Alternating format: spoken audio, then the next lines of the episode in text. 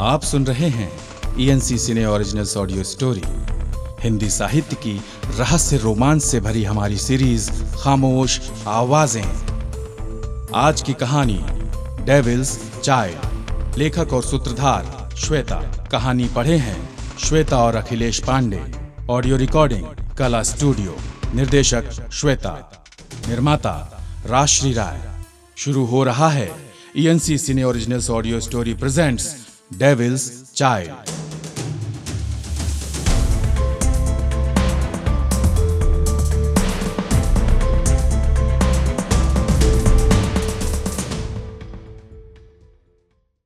साल 1963 पुराना चौक, लखनऊ।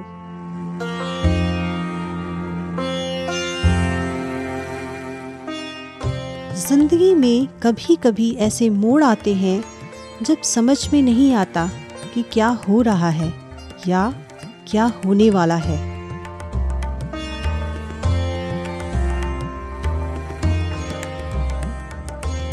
ऐसा ही कुछ वाकया घटा डॉक्टर रिद्धिमा के साथ।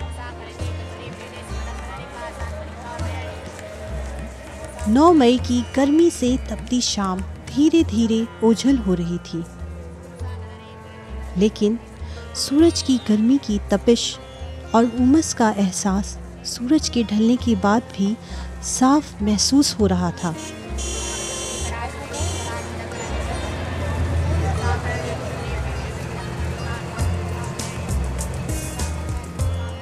पुराने चौक में सूरज ढलने के साथ ही साथ बाज़ार अपने पूरे रौनक पर है।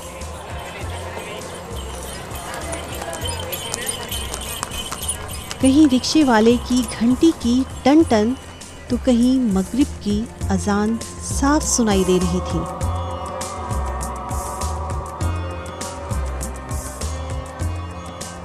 लोग ऑफ़िस से अपने घरों के लिए निकल गए थे। तो कुछ लोग खाने, पीने और कपड़े की दुकान पर खरीदारी में लगे हुए थे। पुराने लखनऊ की खासियत है कि आज भी वहाँ पूरे रौनक के साथ शाम खूबसूरत हो रही थी। कुछ लोग बड़े नवाबी स्टाइल में तांगों पर जा रहे थे। रास्ते में तांगे वालों की घोड़े की टाप और हुर हुर की आवाज़ साफ़ आ रही थी। हर जगह औरतों और मर्दों की भीड़ लगी हुई थी। कहीं कोई खातून, कशीदाकारी सूट पहने हुए तो कहीं काले लिबास में, बड़े सधे अंदाज में औरतें दुकानों पर मोल भाव करते दिख रही थी। तो वहीं नुक्कड़ पर सालों से बनी कबाब की दुकान पर भी खाने वालों का मजमा लगा हुआ था।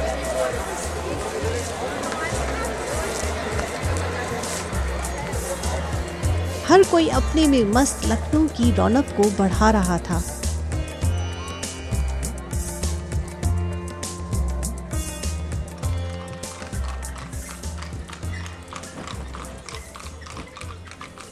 तो वहीं कुछ ही दूरी पर भीड़ भाड़ वाले बाज़ार से तकरीबन 500 मीटर की दूरी पर स्त्री एवं प्रसूति विशेषज्ञ डॉक्टर रिद्धिमा का छोटा सा क्लिनिक था। कहने को तो क्लिनिक बहुत छोटा था, पर मरीजों का तांता हमेशा लगा रहता था। आज भी मरीज़ थे, लेकिन रोज से कहीं अधिक लंबी लाइन थी। सभी अपनी अपनी बारी का बेसब्री से इंतज़ार कर रहे थे। इंतज़ार करती महिलाओं के चेहरे पर गर्मी और थकान साफ़ दिखाई दे रही थी। जैसे जैसे समय बीतता जा रहा था, मरीजों की संख्या कम होती जा रही थी। मरीजों को देखते देखते डॉक्टर रिद्धिमा को रात के दस बज गए। काम खत्म करके कंपाउंडर भी घर चला गया। आज डॉक्टर काफ़ी थक गई थी और बाहर का मौसम भी खराब हो रहा था। काले बादलों ने भी आसमान में अपना डेरा डाल लिया था। जिसकी वजह से वो जल्द से जल्द घर जाने के लिए अपना सामान समेटने लगी।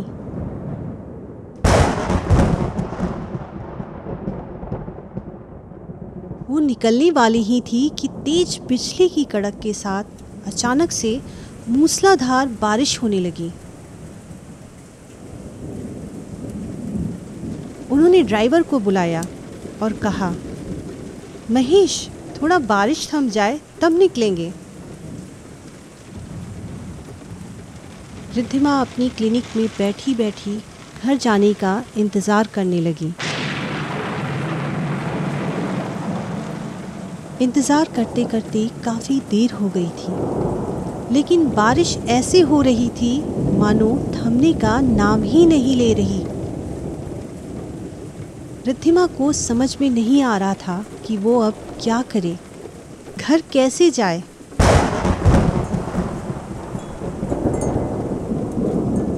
उन्होंने सोचा कि थोड़ा कॉफ़ी पी लेती हूँ, फिर निकलती हूँ। हो सकता है कि तब तक बारिश भी थोड़ी कम हो जाए। घड़ी की टिक टिक और खाली क्लिनिक में बारिश का शोर साफ़ सुनाई दे रहा था। डॉक्टर अपनी क्लिनिक में बैठे बैठे खिड़की से ही बाहर बारिश को देखने लगी। सुनसान सड़कें, मूसलाधार बारिश और रह रह कर आसमान से कड़कती बिजली धड़कनों को बढ़ाने के लिए काफ़ी थी। अचानक उन्होंने वक्त देखा तो रात के तकरीबन बारह बज गए थे।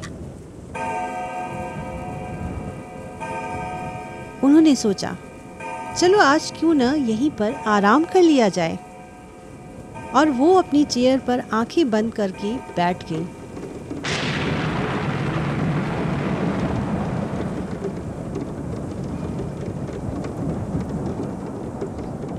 कुछ देर ही हुई थी कि तभी उनके दरवाजे पर अचानक से एक दस्तक हुई। डॉक्टर ने क्लिनिक का दरवाज़ा खोला तो देखती है कि एक आदमी सामने खड़ा है जो बेहद हैरान परेशान सा लग रहा था। तभी आदमी बोला साहेब जल्दी चलिए ना। हमारी पत्नी को बच्चा होने वाला है। उसने छोटा सा मटमैला सफ़ेद कुर्ता और ऊँचा सफ़ेद पायजामा पहन रखा था और उसके पैरों में काले रंग की पुरानी सी चमड़े की चप्पल थी। उसको देखकर लग रहा था कि वो कोई गरीब आदमी है और आसपास का ही रहने वाला है। डॉक्टर रिद्धिमा थोड़ी देर रुकी और बोली ऐसा कैसे हो सकता है? अभी तो बारिश हो रही है। ऐसे में मैं कैसे जा सकती हूँ? उस आदमी ने बोला साहेब आपको पता नहीं है। बारिश तो बंद हो गई है। आप जल्दी चलिए। कहीं मेरी पत्नी की तबीयत और न बिगड़ जाए। डॉक्टर रिद्धिमा थोड़ी सी असमंजस में थी कि रात के दो बज चुके हैं। कैसे एक अकेले आदमी के साथ जाऊँ? डॉक्टर ने बोला अगर तुम्हें कोई समस्या न हो तो तुम अपनी वाइफ को लेते आओ यहाँ पर. उस आदमी ने बोला नहीं नहीं डॉक्टर साहिबा अगर मैं उसे यहाँ ले आया तो उसकी जान भी जा सकती है और हमारे पास इतना वक्त नहीं है। डॉक्टर ने पूछा कहाँ पर है तुम्हारा घर? उस आदमी ने बोला साहेब पास ही के गाँव में है। डॉक्टर के पास उस वक्त कोई साधन नहीं था।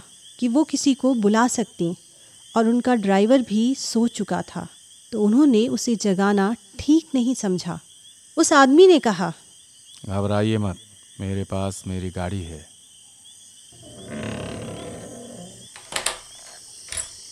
जब वो बाहर निकली तो देखकर हैरान रह गई कि गाड़ी नहीं बल्कि वहाँ एक तांगा खड़ा था।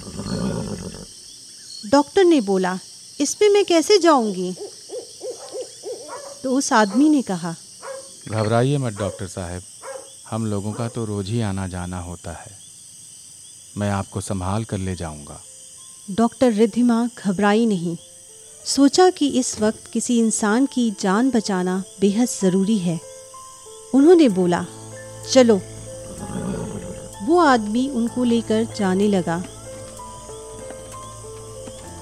अभी कुछ दूर ही वो लोग गए थे कि तांगा पक्के रास्ते को छोड़कर एक कच्चे रास्ते की तरफ़ जाने लगा। धीरे धीरे उनका तांगा घने जंगलों से होकर गुजरने लगा। चारों ओर सुनसान घुप अंधेरा। झिंगुर और उल्लुओं की आवाज़ साफ़ सुनाई दे रही थी। डॉक्टर को अब थोड़ा सा डर भी लगने लगा था। कहीं उन्होंने अकेले आकर गलती तो नहीं कर दी? यही सोचते सोचते जा रही थी कि अचानक घोड़े हिनहिनाने लगे और तांगा अपने आप रुक गया और वो आदमी अजीब सी आवाज़ में बोला डॉक्टर साहेब आप ठीक तो हैं? फिर तांगा धीरे धीरे रफ्तार से बढ़ने लगा। डॉक्टर को उस आदमी की आवाज़ थोड़ी बदली बदली सी लगी। वो थोड़ा परेशान हुई, लेकिन उन्होंने सोचा, रात का वक्त है, शायद कहीं मुझे कुछ अजीब सा लग रहा है। थोड़ी देर में तांगा एक सुनसान सी जगह पर आकर रुका। वहाँ केवल एक टूटा फूटा सा पुराना घर था। और आसपास दूर दूर तक कोई और घर नहीं दिखाई दे रहा था। वो उस आदमी के साथ अंदर गई। लालटेन की रोशनी में सब कुछ तो साफ़ साफ़ नहीं दिखाई दे रहा था, लेकिन घर की हालत से साफ़ पता चल रहा था कि वहाँ कई दिनों से कोई साफ़ सफ़ाई नहीं हुई थी। जगह जगह पर मकड़ी के जाले लगे हुए थे। घर का सामान भी टूटा फूटा था। घर की छत में कोने में छिपे चमगादड़ों का शोर साफ़ सुनाई दे रहा था।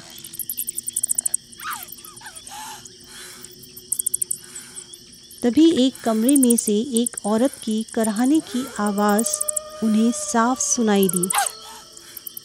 वो अंदर कमरे में गई तो उन्होंने वहाँ पर देखा कि वाकई में एक औरत प्रेग्नेंट थी। जो एक पुरानी सी चारपाई पर पड़ी करा रही थी। उसे देखकर लग रहा था कि उसकी डिलीवरी करीब आ गई है।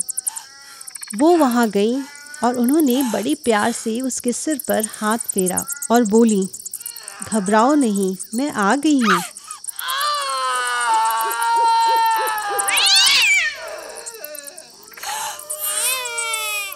उन्होंने औरत की डिलीवरी कराई। और एक स्वस्थ बच्चे का जन्म हुआ।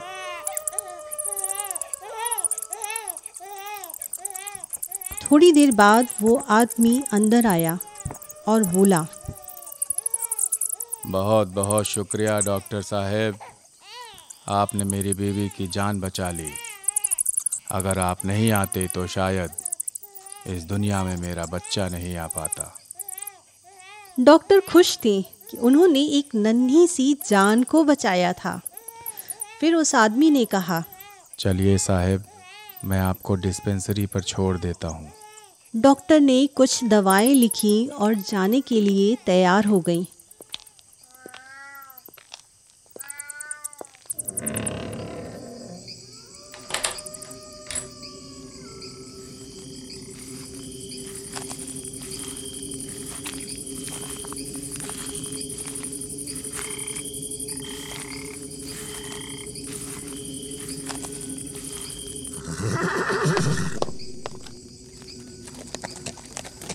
दोनों लोग तांगे पर बैठकर फिर उसी सुनसान रास्ते से वापस आने लगे।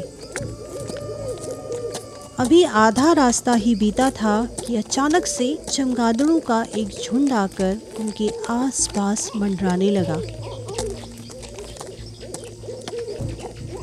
उस आदमी ने हल्की सी गर्दन घुमाई और हल्की सी गुर्र की आवाज़ लगाई। डॉक्टर ने देखा कि एक बार फिर उस आदमी के शरीर में अजीब से परिवर्तन होने लगे थे। उसकी आँखें लाल और आवाज़ भयानक सी थी। डॉक्टर को समझ में नहीं आ रहा था कि ये कैसे हुआ। उनको लगा कि वो थकान और नींद से परेशान है, इसलिए उनके दिमाग में कुछ वहम सा हो रहा है।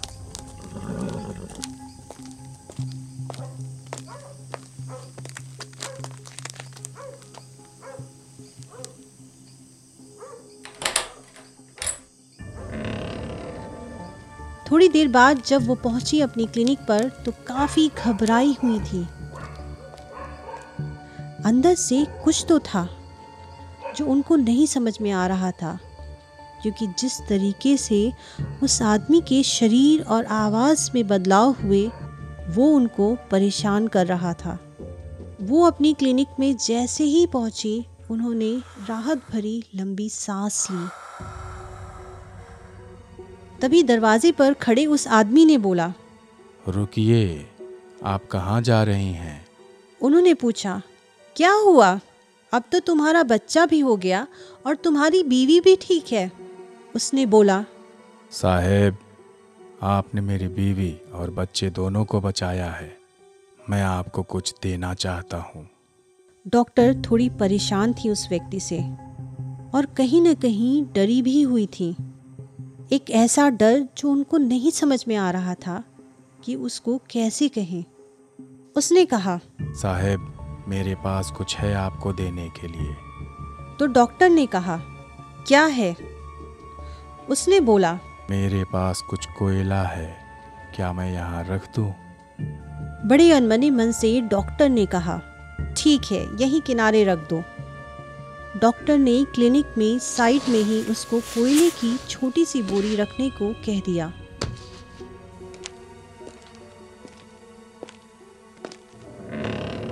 कोयला रखकर वो व्यक्ति चला गया। डॉक्टर अंदर गई और उन्होंने एक लंबी सुकून भरी सांस ली और आँख बंद करके सोने की कोशिश करने लगी। सोते सोते काफ़ी वक्त बीत गया और अब सवेरा भी हो चुका था। डॉक्टर उठी और उन्होंने सोचा कि कल जिस आदमी ने कोयले की बोरी दी थी, क्यों न मैं इसे बाहर ही रख दूँ? है तो वो कोयले की बोरी ही। पर जब डॉक्टर ने उस बोरी को खोल कर देखा तो वो अचंभित रह गई। उस व्यक्ति ने जो रात में कोयले से भरी बोरी रखी थी, वो अब सुबह सोने के सिक्कों से भरी हुई थी। एक अजीब से डर ने डॉक्टर के शरीर में सिहरन पैदा कर दी।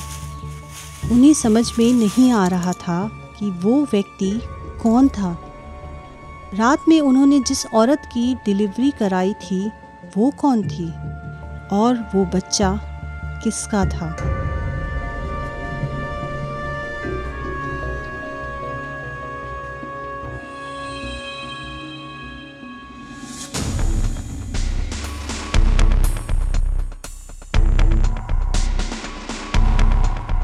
आप सुन रहे थे ENC cine originals audio story presents Khamosh Awazein. आज की कहानी थी डेविल्स चाइल्ड ऐसी ही कहानियों को सुनने के लिए सब्सक्राइब करें हमारे YouTube channel ENC cine originals नई कहानियों के अपडेट के लिए बेल आइकॉन दबाना ना भूलें।